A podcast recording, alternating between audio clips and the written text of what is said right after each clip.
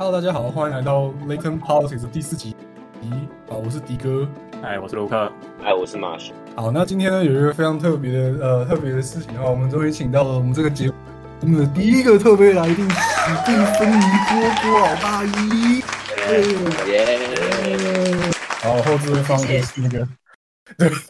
我后置会放一些那个呃，就是欢呼音效，不会那么干。好诶，那那个史蒂芬，我们的史蒂芬尼郭郭老大呢，是不是就是帮我们先简单的自我介绍一下？好，谢谢迪哥、马修还有陆克的邀请。然后大家好，我叫郭老大，自己讲出来。好，就是好了，我是史蒂芬尼郭，然后大家都叫我郭老大，虽然他们都是学长，但我不知道为什么大家都叫我郭老大。嗯，好，那我先简单自我介绍一下。就是我现在在念硕班，然后我硕三了，正在努力写论文当中。然后硕班主要研究兴趣其实经历过转变，就是我一开始其实是对宪政体制比较兴趣，但是就是上了一门相关的课程之后，我发现好像对制度没有那么感兴趣，对行为比较有兴趣，所以我就然后刚好那个时候上了选举相关的课程，所以我就开始算是半脚踏进去选举研究，然后。我就写了，就是跟那个有关的期末报告，然后后来我拿给我现在指导老师看，然后老师看一看之之后呢，他就跟我说：“你暑假去跑田野，跟着呃探索式田野，然后跟着候选人跑行程，跑个什么两三个礼拜。”所以呢，我就透过很多关系，就是反正就刚刚好有个研究所的同学，他在立委的国会办公室实习，就透过他关系找到一个我家附近那区的乡长候选人的团队，然后他同意让我跟 着他们进去。所以就硕一的暑假跟着跑了三个礼拜，哎，两个礼拜还是三个礼拜的行程。然后后来题目确定了，就是在做地方政治还有性别政治相关的研究。所以我的研究兴趣这样讲下来，应该算是选举研究，但是比较是偏地方政治的选举。然后再是性别研究，大概是这样。OK，感谢感谢郭老大。他的这个介绍，好那你知道，就是我们过去读政治系的人，大家是问说啊，你读政治是不是就是要去选举啊？我我们绝大多数人好像都没有办法说是嘛。不过你好像可以，你现在你现在可以跟人家我吗？为什么我可以？你说你有有去有去跑田野啊？哎，可边这边没有跑过选举的，自己举手好不好？啊，抱歉抱歉抱歉。大大家有大家有发现，呃，我们是一个 podcast。所以，所以观众看不到我吗？真 的轻松手。好了，那嗯，对啊，因为因为说实在的，在我们过去，不管是政治系，就是大学部呢，还是研究所，说真的，真的有实地去参与到我们选举里面或政治工作里面的人，算是少数，算是少数。对，那这个也是呃，大家对于政治系的一个算批评吧，就是他并没有有一个对接的对接的工作，算是算工作吗？好，算工作。他们有个对接的职业，但其实是有的，就是这个这些政治工作。但是，但我们又会觉得，常常会觉得，即使我们是政治系学生，或者是呃政研所的学生，政治还是离我们有一段非常远的距离。那我们很我们会很好奇的，就是呃政治工作跟政治学它的关系到底是什么？今天比如说，甚至你不需要是一个政治系的学生，你到底要怎么从一个呃简单来讲就是投票人，变成这一场选举或者是政治活动里面的？积极参与的分子，那我们就是请这个刚刚其实刚刚其实郭老大已经很简单的说明自己是怎么走进去的，但我觉得还是可以再讲的更细节一点。就是今天我们是有任就是完全没有任何经验的小白，然后我们今天想要进到这个世界，到底有哪一些途径是我们可以去尝试的呢？好，这个问题其实我之前也有跟其他人讨论过，然后我觉得主要是分两种，一种的话就是如果你有关系。就直接靠关系进去。我讲，我现在就是讲很明白，就是如果你有人脉，你有管道，你就直接询请那个人帮你问说有没有缺额。然后如果有缺的话，其实呃，通常如果有关系的话会比较好进去，因为他们可能会想找信任的人。然后如果是这个推荐的人又是他们觉得 OK 的话，那你进去的可能性就会更高。然后另外一个是，我觉得大多数人都会面临的，就是大多数对于有政治呃对于政治有兴趣的人，可能都会面临。到说我想进去，但是我不知道有什么管道。然后我觉得，如果是年轻人的话，现在各党他们其实都蛮重视这个年轻年轻人才的培养，然后们也会办蛮蛮多类似培育的活动，就是培育新时代人才相关的活动。所以我觉得可以从参加青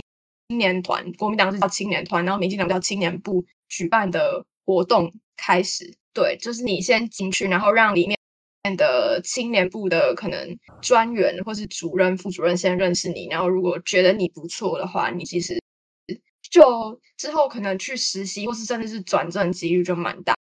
那如果你就是实习或是转正的话，你其实就已经算是有踏入这个圈子了。那之后你如果想要更多发展的话，其实你也可以请，就是你先进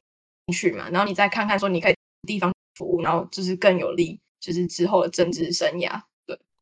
对，好，我我有个问题，就是那如果这样听起来，呃，所以呃，如果我想要踏入政治工作的话，就是我想要真踏入政政治实务工作这个圈子的话，我有没有念政治系，对我来讲有差别吗？我觉得你问了一个很好的问题，我觉得没有差。我真的我觉得没差，因为呃，我我可以分享一下我自己看到的东西，就是比如说我跟就是青年部的人接触过，然后就我发现里面的组成其实大多数我至少我接触到人，他们其实大多数好像不是念政治系的。然后我之前去呃去跑行程的时候，有其他随行助理嘛，那我就问问了，就是有就是问一下他们大学之前都念什么，或是出社会之后做过什么工作。嗯，然后我发现，从就是没有一个人是念政治系出身的，所以我觉得你念不念政治系其实没有太大的关系，重点是你对于那份工作有没有兴趣，或或者有没有热情，而且加上就是你当随行助理，随行助理就是你需要陪候选人跑整天的行程，我会建议就是那个体力够好再去。然后像我认识其他有一个同事他是体育系的，然后觉得哦体育系真的很适合，就是至少体力很好，然后。可以跑整天都不会喊累，嗯，对。所以这么说来，其实像史蒂芬妮，你觉得课本上教这些政治学啊，其实跟实际政治的差别是很大的哦？还是其实也还好，有很多可以互相参照的地方？我觉得我可以分享一个我之前跟马修有讲过的观察，就是呃，因为我去的选区有蛮多。我看到蛮多候选人或是总干事、农会总干事，他们是正二代，然后呃不是候选人，他们现在都已经是在任的乡镇长这样。然后我就观察到说，哎，其实当地的居民好像对于正二代没有太多的反感，哎，就是我们可能在电视上或是我们在学院里面会觉得直觉认为说正二代就是一个不利政治发展，然后就是人才没有太换，就没有办法让人才有。新陈代谢的一个东西，但是当地居民他们可能会觉得说：“哦，你们你爸爸或是你妈妈做了很多事情，那我现在选你小孩上来，就是一方面是我觉得他的他们的家族有点像是一个代言人，就是呃呃，就是那种 endorse 的那个机制，就是哦，我选你们，我选你就等于是选你们家，然后我觉得你们家之前做的很好，所以我继续投你。那我也是期望，我是觉得你会跟。你的父母亲一样做的那么好，很多时候是我们在网络上看到的一些操作，会让我们觉得那是一个负面的东西。OK，了解。所以其实可以说，真的是，呃，在实际去走访到这个地方政治的过程当中，跟我们在单纯看着荧幕、荧幕里也好，看着看着这个，比如说网络上的讨论也好，的确是有很大的落差哦。那那你会觉得，在政治政治学所学，它有机会应用到你就是诶这些田野的经验里面吗？或者是说，在这些实比较实务的工作上，还是其实就如同你所说的，其实你体力好一点啊，呃，比较会拼久一点啊，嗯，个性比较圆融一点，好像比较重要。我觉得政治学所学，如果是你想应用在实际政治层面，呃，实际的政治工作上面的话，我觉得价值的。懂价值的东西绝对是嗯有帮助的，但是我现在刚刚很紧张，不知道是有帮助还是没帮助，捏了一把冷汗。我不知道哎，因为我觉得我我我坦白来说，我去走了那趟田野之后，我会觉得有点困惑，就是我不知道哎，因为你你我我现在这里在讲，我不知道你们就可能感觉到我其实有点困惑了，就是比如说我其实只在在我去。跑田野之前，我其实有帮那位候选人做政策，然后我在做政策的过程，就是每个礼拜会跟，就是会大家碰面讨论，会有一些就是比较熟熟人政策层面的人会来带我们这样子，然后我就会觉得，如果要做政策的话，感觉如果你是有一个某一个领域的专长，比如说你是社服出身的，你是呃还有什么农业出身的之类的，都会比你纯念政治系还要更快上手这些东西。然后，所以我其实也开始在想，我念了念从大一开始念政治学，念到现在迈入第七年了，然后就开始想，政治系能够纯粹作为一个专业吗？对，但这个这个问题有点。导到太远了，就是回到刚马是我们下一集的主题。看起来你很想再下上下一集，对不对？下一集的主题就来到。我我很荣幸。其实我觉得，如果要下一集固定班底，或许可以找更多的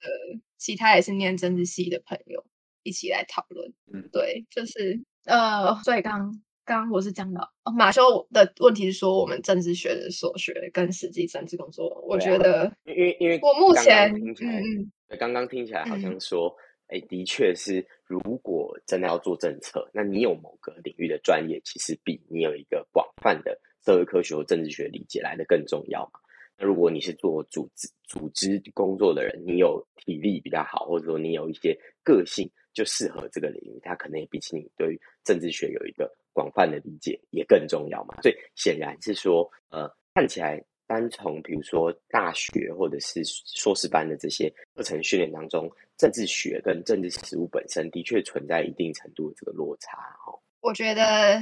大概是这样，就是如果说真的要政治学专业人比较有发挥的题目，可能就只能是宪政体制，或是我们可能宪政体制的改革，或是选举制度这种，就是真的很上层的东西。然后。或者是说他是做非常实务的民意调查这种，对对，我觉得民哦对民调是我刚刚也想讲，就是对对对对，我觉得民如果学民调的话，其实如果进到政治工作是会有帮助的，因为我们的我们的这个团队里面有一个外围的成员，他之前曾经在正大选研待过两年，然后所以就是当我们团队在进行内部民调的时候，他就可以出到蛮大的力，对，所以我觉得。如果是学民调来做政治工作的话，我觉得是有优势的。嗯，呃，哥是不是死了？没有，我还活着，我还活着。没有，因为因为他会问，是因为柏林的网络非常非常的烂。大家真的是，我我每一集都要强调一次，就是不要觉得博德国是什么第一世界国家啊，基础真的就很赞。没有，他们网络烂跟大便一样。好了，剪掉，剪掉。这样聊着。好了，那那。嗯，刚刚其实就有讲到，就是说政政治它是一门专业，只是很不幸的呢，这个专业好像可能跟政治学这个做这个科这么一门学问作为一个专业没有是直接因果关系哦。那刚刚有讲到民调或者是一些呃，就是实际上在选举中会用到的东西。那我们想要问郭老大的地方是说，那我们一般民众。不管一般民众还是读政治学还是学生什么，我们对于政治的政治或选举，其实有一些既定的印象。那其实这些既定印象，绝大多数的来源就是我们在电视上看到的那些嘛。啊，选举就是要去拜票啊，什么什么有的没的。对，那也许这些东西很多很多呃地方其实它是一个迷失。那我们想要问郭老大说，你实际上有在呃浮选的现场跑这个竞选团队那实际上在。实际上的学，也就是说，我们所谓政治学的专业，它跟我们这种民众一般在电视上吃瓜看到的内容，它最大的差别在哪里？嗯，我想要就是理清一下，就是民众在电视上看什么东西，就是我们可能想象，好 好的，就我们我们想象中的的竞选，可能就是要去办一些造势活动啊，然后大然后就是那个你知道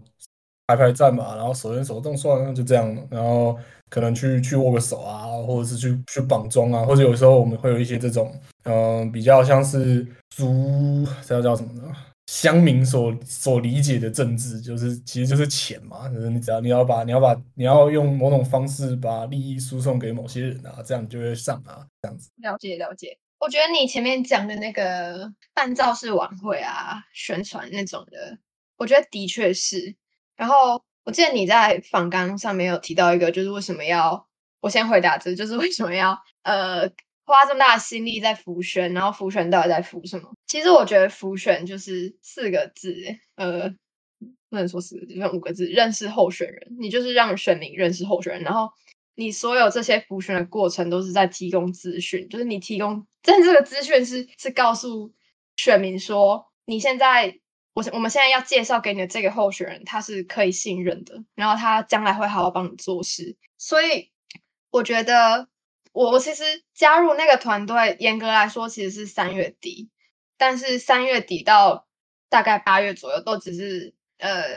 隔几周下去一次，并不是真的在呃各个乡镇跑透透，然后陪候选人才就是各个场子，不是这样，就是只是那就在做政策，然后就是我。我觉得我这样七天跑下来，最大的感觉是要让选民认识候选人，然后对你产生信任感，真的是一件非常不容易的事情。你可能去一次，然后你跟他打个招呼，他大概知道你是这个，就是你有你这个人，但他可能还不记得你的名字。但是你就是要一直去，一直去，然后可能你去到第四次、第五次了，他终于记得你的名字了。然后你每次去都跟好好的跟他聊天互动，然后他会觉得你这个人还不错。然后呃，但是就是我觉得所有复选的过程就是让选民认识候选人，然后这个管这个方式有很多，就是比如说你自己去办造势晚会，或是你去参加呃社区发展协会办的活动，或是你去参加各式各样社会团体办的活动，你所有目的就是让选民认识你。我觉得就是光要让选民认识你，然后对你有印象，就是一件要花费就是好几个月甚至是几年的事情。对，所以说选民在投票的时候，他其实是在投人气王大赛，就是我认得这个人，然后我就啊，你这这错啊，然后我就投给他，是这样子吗？还是说信任跟呃记忆点，它其实隐含着某些某些其他的东西？对，我觉得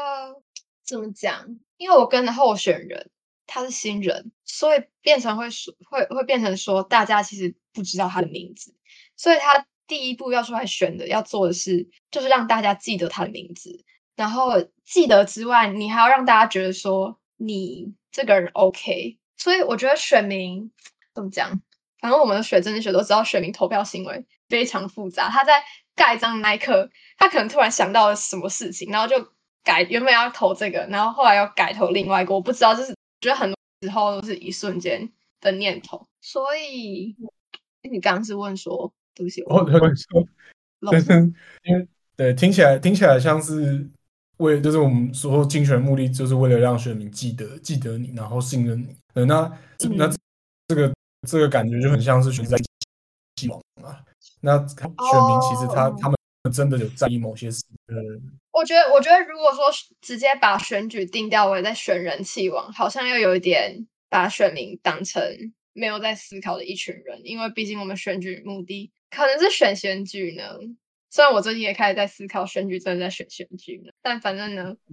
就是我相信，除了选人气王之外，还还会可能我会比较理想，就是因为我后我的我跟的那个候选人，他其实都讲了很多他未来想要做的政策，然后他会试图想要用他的政策去说服选民，就是嗯，比如说我们这一区老年人口比较多，然后他就提了，就是着重老年的福利，在在跟选民宣传，所以我会觉得嗯。不能说选民只是在投人气王，但是你让他们认识，绝对是让他们投要把票投给你的第一步，就是他们要先记得你的名字，然后接下来你要可能再去用你的政策、你的理念去说服他们。就至少我知道，我那区的选民并不是只是说我认识你就好，重点是，呃，我刚才说有些人是觉得我认识，我比较认识这个人，那我投给他，但还是有一部分选民他们会看你的政策。对，那那我另外另外一个好奇的地方是，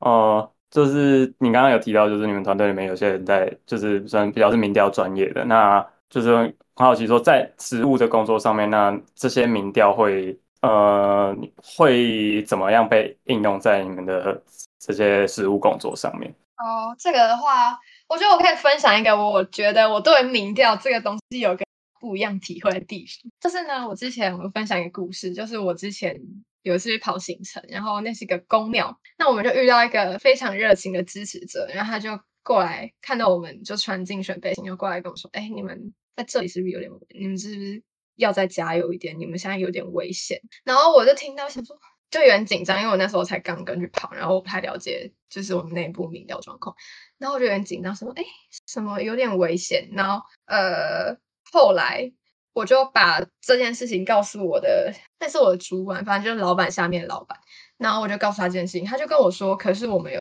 做内部民调，我们其实是就是结果不是他不是那个民众讲的这样。然后后来我也有在跟我老板讲这件事情，他也有说哦，对我没有做。然后其实如果你有做内部民调的话，你不会，你比较不会自乱阵脚，就是你不会别人说什么，然后你就会啊怎么办怎么办？然后就是人家可能因为你的资讯来源是非常复杂，而且可能是错误的。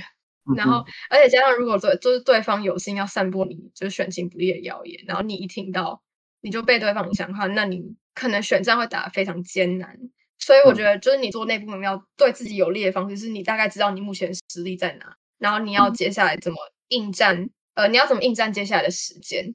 对，就是蹲好你自己马步，然后比较不会被一些 disinformation 影响。嗯哼，对，我觉得这蛮重要，就是你自内部军心要稳，然后你不要随便被对方影响，然后民调我觉得可以起到这个功能。哦，所以听起来是还有蛮蛮实际的、蛮实际的用途在。对，我觉得是蛮，就是这是一个我之前没有想过的用途，但是我发现它其实有点重要。嗯哼 哼，对，也可以拿来攻击对手嘛，故意扰乱对方军心这样。其实我后来，我因为我们老板比较不做这些负面的攻击，但是如果要做的话，应该是可以。就你可能看他，就是你可能看他在哪一区比较弱势，然后你就或是比较对你，你就可以拿那些数据去看你要怎么去拟定你的策略。嗯，听听起来蛮蛮有意思的，因为吼这个感觉不管是中央选举还是地方选举，似乎都存在。对，但对，但是哎。但是我也很好奇，就是说，那中央跟地方选举，它呃相似的地方多吗？举例来说，像是前一阵子 Me Too 的这个事件的时候，感觉起来好像中央层级的这个选举啊，或者是说呃每个党的党主席，他们就有义务要来回应这些事情。那像这种性别平等也好，女性权益也好的这种议题，它在地方选举里面也非常重要嘛，也会跟中央选举里面好像它也是个议题。然后比如说最近有同婚的游行，然后最近有这个呃这前一阵子的这些呃有关于性骚扰案的这些问题，它在地方上也会发酵这些议题吗？还是它真的是跟中央选举很不一样的光景？我觉得就我自己的观察，我个人认为就是 Me Too 这个议题，在至少在我那边那个被六都的偏农业。地区的选区其实没有到发酵的很严重，然后，但是我是觉得，就是中央层级的选举，就这些候选人，他们其实责任要去带动这些一些我们所谓的比较进步价值的议题，就带动群众去讨论。所以在中央层级讨论这些，我觉得是有它的必要性。然后在地方的话，我个人，我个人是认为说，如果能够讨论也很对，只是我自己看来，就是候选人好像比较没有在碰这一块。我我呃，如果说要性别，如果就是就你讲的性别议题的话，我觉得顶多地方上就是可能台北市或是高雄市。呃，我之前去我之前去参加同呃，就是上礼上礼拜还上上礼拜参加同婚游行的时候，我有看到呃一些台北市比较年轻的候选人有到场支持，然后还有一些呃有些不是六都，但是就是年纪比较轻的候选人有出又有到场这样。对，但整体来说，我觉得，如果说你要在地方政治是主打性别议题的话，比较少看到。但但我觉得有一个可以讲是，就是如果是选人的话，好像呃，如果是女性候选人的话，会比较着重讲这一块。但嗯，至少你指的女性候选人是说她比较着重，是说女性候选人比较着重在这种议题上，还是说他会比较被他们在讲他们在讲政策的时候会比较着重在妇幼。呃呃，我我我觉得，呃，我不确定妇幼政策会不会有些人不认为它是女性议题嘛？对，它不是一个女性议题。觉得它是一种把女性绑进传统家庭性别分工角色的一个一个现一个情况，对不对？OK，对，有些人会这样观察，是地方选举女性比较常，呃，会会去标榜自己是妈妈妈的代言人，或者是太太的代言人。我觉得没有到这样，但是呃。如果说你是跟个别选民互动，你你到就是你在选举前夕，你想要动员选民的话，我自己做访谈，然后就是有有后呃受访者就跟我分享说，他就会呃一一的去拜访他认识的女性的选民，然后就跟他说啊，我们用台语讲，就是呃，咱查波郎都爱听查波郎啦，就是不能够就是假设你这一区没有，就少了我这个女性议员的话，那你就没有，就你遇到事情的话，你要找谁？就是你没有其他女对，生的，但女这这非常女性的，有趣。对对嗯，对，因为因为这这非常有趣，因为他他的确是以女性代表自居啊，对不对？对，他是，但是对他公开的时候，对嘛他又嗯不会，就是他私下他会这样跟你讲，但他公开的时候，他不会特别强嗯调这点，他不会特别的去标榜说我就是要推动女性权益，然后是你你刚刚是提到的是要立委还是嗯议员？我刚刚提到是议员，呃，是议员，OK，了解。对，就他算是一个女性候选人，可以就是特有的跟女性选民连接的方式，就是你没有，就是假设你今天是一个男性候选人，你没有办法这样跟女性选民讲，你你没办法这样标榜自己啊，是啊。对你没有办法，你没有说服力。对，那那他的那但是女男性性候选的太太会做这件事吗？男性候选人的太太呃会代太太会的先生，或者是嗯他的女儿会代替他的父亲去担任这样的一个连接角色吗？在你的观察里，我觉得，呃，这又是另外一个我访谈听到的东西，就是比如说，嗯，我想一下哦，女性、男性候选人的太太，我比较没有听到比较不会这样子做嘛？嗯，说比较没有我不能说比较不会这样做，但至少我目前嗯没有访到，因为我没有访到那样子的受访者。但是就我所知，其实假设你是村长好了，然后你其实在呃有有两位后有两位议员想要同时来找你协助，就 是什么当庄脚之类的。然后呃，庄脚不是买票，就是想要你在这一村的人买。然后呃，他如果要出来拜票的话，可能村长就会请他的太太需要一些熟门熟路的人。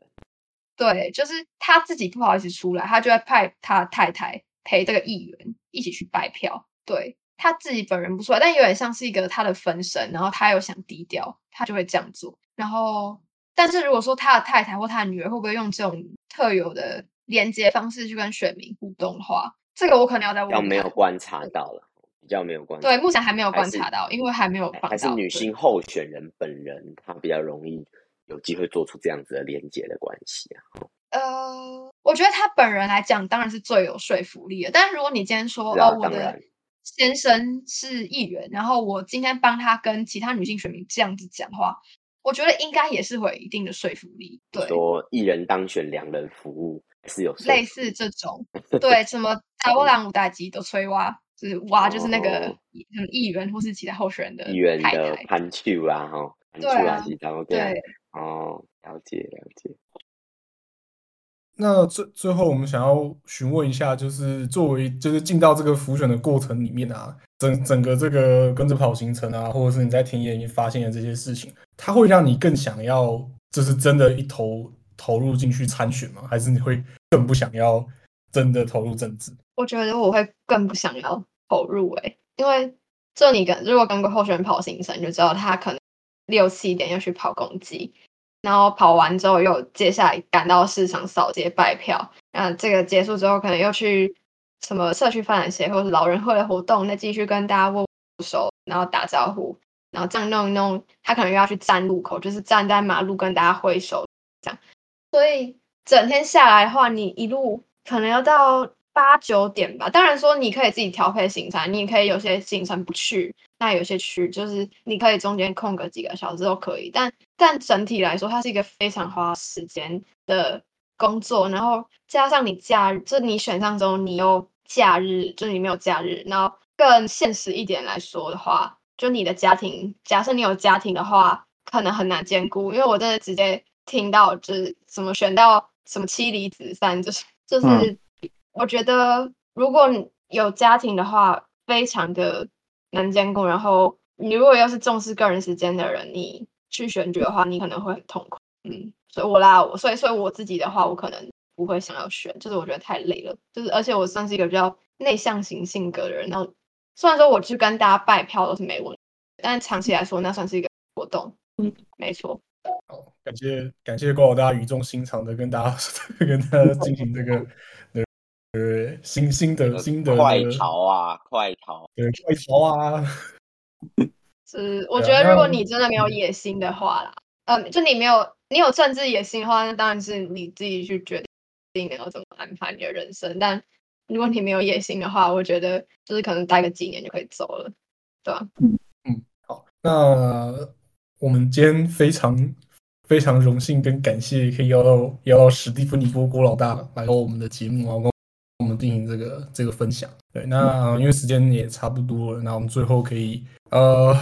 除了除了 记得不要选举，然后记得 记得不要选举，跟记得政治系学的跟实际竞选没有任何关系之外，郭老大还有什么 最后的 final remark 想要提供给我们的听众吗？我觉得，我觉得如果对政治有兴趣的话，呃，有然后有机会可以去参与整个竞选活动，我觉得蛮推荐大家去参加，然后去体验看看。因为我觉得我在里面，就我虽然只是跑七天，但我最大的收获是我好像对这一片土地更有感情了。呃，再加上我可能跑的是我家那边的选区，然后其实我一直以来都对家乡有种疏离的感觉，就是觉得哦，我就是每天。上课，呃，就是在念在大学以前呢，就是每天上课回家，然后可能假日偶尔跟朋友出去。但你要说我多喜欢我的家乡，我没有太大感觉，就是我没有不喜欢。但你要我说我多喜欢，你要我不像其他人都会说哦，像你家就是我家多好多好。我觉得我以前没有太多这样意识，但去跑了之后，我好像就是你去接近，你去亲近这块土地，然后更重要是，是你跟上面的人，你跟生活在这块土地上面的。民众互动，然后你知道说哦，他们都很可爱，然后他们就是呃，就是一般的，就是一般民众平常不会接触到，然后大家都很淳朴、很质朴，我就觉得好像更喜欢自己生活的这块土地。嗯，我觉得那个骄傲、光荣感是这样培养出来，就是你自己真的去体验经历。对，嗯嗯，这个相相当 相当相当有种不要推什么奇怪的片尾曲。好了，那个什么东西？呃，好，我我我自己，我到时候再斟酌这段这这段那个令人动容的演说要放什么，要放什么背景音乐。对，那我觉得确实啊，就是政政治它再怎么样，还是跟人最有，是它它还是跟人有关系，特别是跟在这个土地上的这一些人。对，那这也或多或少是不管是做最后政治实务，还是做政治研究，最终想要达成的目的。吗？啊，以后以后还有新，以后再有新的集数，或者是有机会，我们可以再邀请这个郭老大回来讨论其他的的议题。如果郭老大还有空的话，好，那今天就 没有谢谢郭老大。好了，今天就大家到这边，耶！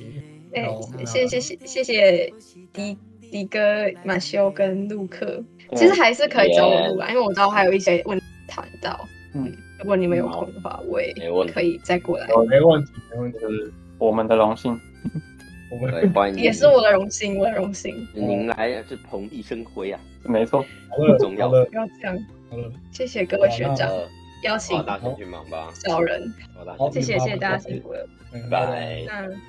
那谢谢大家，我就先去赶场，拜拜，拜拜，拜拜。